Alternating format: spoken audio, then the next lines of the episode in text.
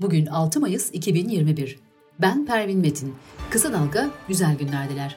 Özge Mumcu Aybars editörlüğünde hazırlanan Kısa Dalga Bülten başlıyor. CHP'li milletvekili Aykut Erdoğdu önceki gece Twitter'da ATV ve sabah muhabirlerinin kadın arkadaşlarını arayıp ilişkileri olup olmadığını sorduğunu, kendisine şantaj yapıldığını yazdı. Erdoğdu, Cumhurbaşkanı Erdoğan'ı suçlayarak siyasi şantaja boyun eğmeyeceğim dedi. Erdoğan da Erdoğdu hakkında suç duyurusunda bulundu ve 250 bin TL'lik tazminat davası açtı. Ankara Cumhuriyet Başsavcılığı Erdoğdu hakkında Cumhurbaşkanı'na hakaret soruşturması başlattı. İçişleri Bakanlığı'nın türbede ellerini arkada bağladığı yönündeki şikayet üzerine ön soruşturma başlattığı İstanbul Büyükşehir Belediye Başkanı Ekrem İmamoğlu müfettişe verdiği ifadesinde bu yakıştırmayı şiddetle reddediyorum, iftira atanı da kınıyorum dedi. İmamoğlu gazetecilere yaptığı açıklamada da milletimiz kahkahalarla güldü, dalga geçti bu kararı verenlerle diye konuştu. CHP Ankara Milletvekili Gamze Taşçıer, Nisan ayında 8'i çocuk en az 129 kişinin intihar ettiğini söyledi. Taşçıer, Ocak ayında 94, Şubat ayında 99, Mart ayında da 112 kişinin intihar ettiğini raporlamıştık dedi.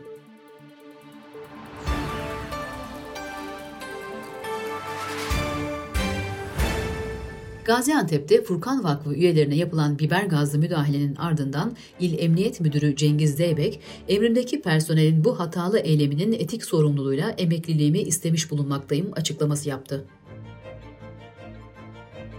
CHP lideri Kemal Kılıçdaroğlu, İyi Parti Genel Başkanı Meral Akşener'e Twitter'da etiketleyerek bu ülkenin 128 milyar doları ve damadı kayboldu. Nerede olduklarını biliyor musunuz diye sordu. Akşener'de Saadet Partisi Genel Başkanı Temel Karamollaoğlu'nu etiketleyip size yeni bir bilgi var mı yazdı. Karamollaoğlu da Demokrat Parti lideri Gültekin Uysal'ı etiketledi. Uysal da ilk bulan arasın sayın genel başkanlarım irtibatta kalalım yanıtını yazdı. Bolu Belediyesi tarafından tam kapanma sürecinde evde kalan vatandaşlara moral vermek amacıyla müzik yayını yaparak kenti dolaşan otobüs, valilikten izin alınmadığı gerekçesiyle polis tarafından durduruldu. Aydın Ovası'nı sulayan Büyük Menderes Nehri yağışların az olması nedeniyle kurudu. İncirliova Ziraat Odası Başkanı Ali Kaykı, yılların Menderes Nehri'nin üzerinde yürüyoruz dedi. 64 baro Rize İkizdere'de yapılmak istenen taş ocağına karşı direnen halkın yanında olduklarını söyleyen bir bildiri yayınladı. Açıklamada doğamızı, nefesimizi ve geleceğimizi korumakta gösterdiğiniz kararlılık için sizlere müteşekkiriz denildi. Covid-19 haberleriyle devam ediyoruz. Sağlık Bakanı Fahrettin Koca illere göre vaka sayılarını açıkladı. İstanbul en çok vaka görülen il olurken en az vaka görülen il ise Şırnak oldu. Salgınla mücadelede aşılanmanın önemine dikkat çeken BioNTech şirketinin CEO'su Uğur Şahin, sürü bağışıklığına 2022 yılının ortalarında ulaşılabileceğini söyledi. Türkiye Barolar Birliği 40 yaş üstü avukatlara koronavirüs aşı önceliği getirildiğini açıkladı.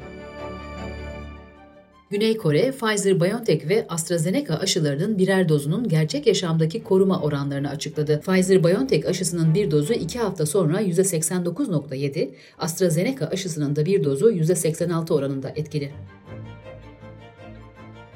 İçişleri Bakanlığı'nın valiliklere gönderdiği genelgeye göre tam kapanma dönemi içerisinde 8 Mayıs ve 15 Mayıs'ta 10-17 saatleri arasında sadece yaş, sebze, meyve ile fide satışı yapan pazar yerleri açık olacak. Kapanma döneminde gözlükçülerin kapalı olması tartışmalara neden oldu. Soru cevap bölümünü güncelleyen İçişleri Bakanlığı her ilçede bir gözlükçünün nöbetçi olacağını açıkladı. İstanbul Üniversitesi Tıp Fakültesi ve Medipol Üniversitesi Hastanesi'nden uzmanların yaptığı araştırmada COVID-19'a yakalanan emziren annelerin sütlerinde virüse rastlanmadığı, annelerin antikorları bebeklerine geçirerek bağışıklıklarını güçlendirdikleri de tespit edildi. Sırada ekonomi haberleri var. Merkez Bankası'nın beklenti anketinin Mayıs ayı sonuçlarına göre yıl sonu enflasyon beklentisi %13.81 oldu. Bir önceki anket döneminde beklenti %13.12 düzeyindeydi. Türkiye Gıda ve İçecek Sanayi Dernekleri Federasyonu'nun TÜİK verileri baz alınarak hazırlattığı verilere göre ayçiçeği yağı 2021 yılında en çok ithal edilen ürünler arasında yer aldı. Merkez Bankası beklenti anketi Mayıs ayı sonuçlarına göre yıl sonu döviz kuru beklentisi 8.71 seviyesine yükseldi. Bir önceki anket döneminde dolar TL kuru 8.57 düzeyindeydi. Dış politika ve dünyadan gelişmelerle devam ediyoruz. Almanya, Fransa, İspanya ve İtalya'da yapılan bir ankette halkın çoğu silah ihracatı için verilen onaylarda hükümetin etik ve ahlaki değerleri dikkate almadığı görüşünü bildirdi. ABD'nin eski başkanı Donald Trump, Twitter ve Facebook yasağını aşmasının önünü açabilecek yeni bir platform kurdu. İlk mesajlarında seçimlerin hileli olduğu iddiasını tekrarladı. ABD'de Floyd'u öldürmekten suçlu bulunan eski polis Chauvin'in avukatı, müvekkilinin adil yargılanmadığını öne sürerek yeniden yargılanmasını talep etti. Mali'de 25 yaşındaki Halima Cisse 9 bebek doğurdu. Cisse'nin ve bebeklerin sağlık durumlarının iyi olduğu belirtildi. Bültenimizi Kızıl Alga'dan öneriyle bitiriyoruz. CHP Genel Sekreteri Selin Sayak Böke Zor Soru programında Kızıl Alga yayın yönetmeni Kemal Göktaş'ın ekonomik gelişmelerle ilgili sorularını yanıtlıyor. Kızılalga.net adresimizden dinleyebilirsiniz. Kısa Dalga'nın podcastlerini Spotify, Apple, Spreaker, YouTube, Google Podcast platformlarından da dinleyebilirsiniz. Gözünüz kulağınız bizde olsun. Kısa Dalga Medya.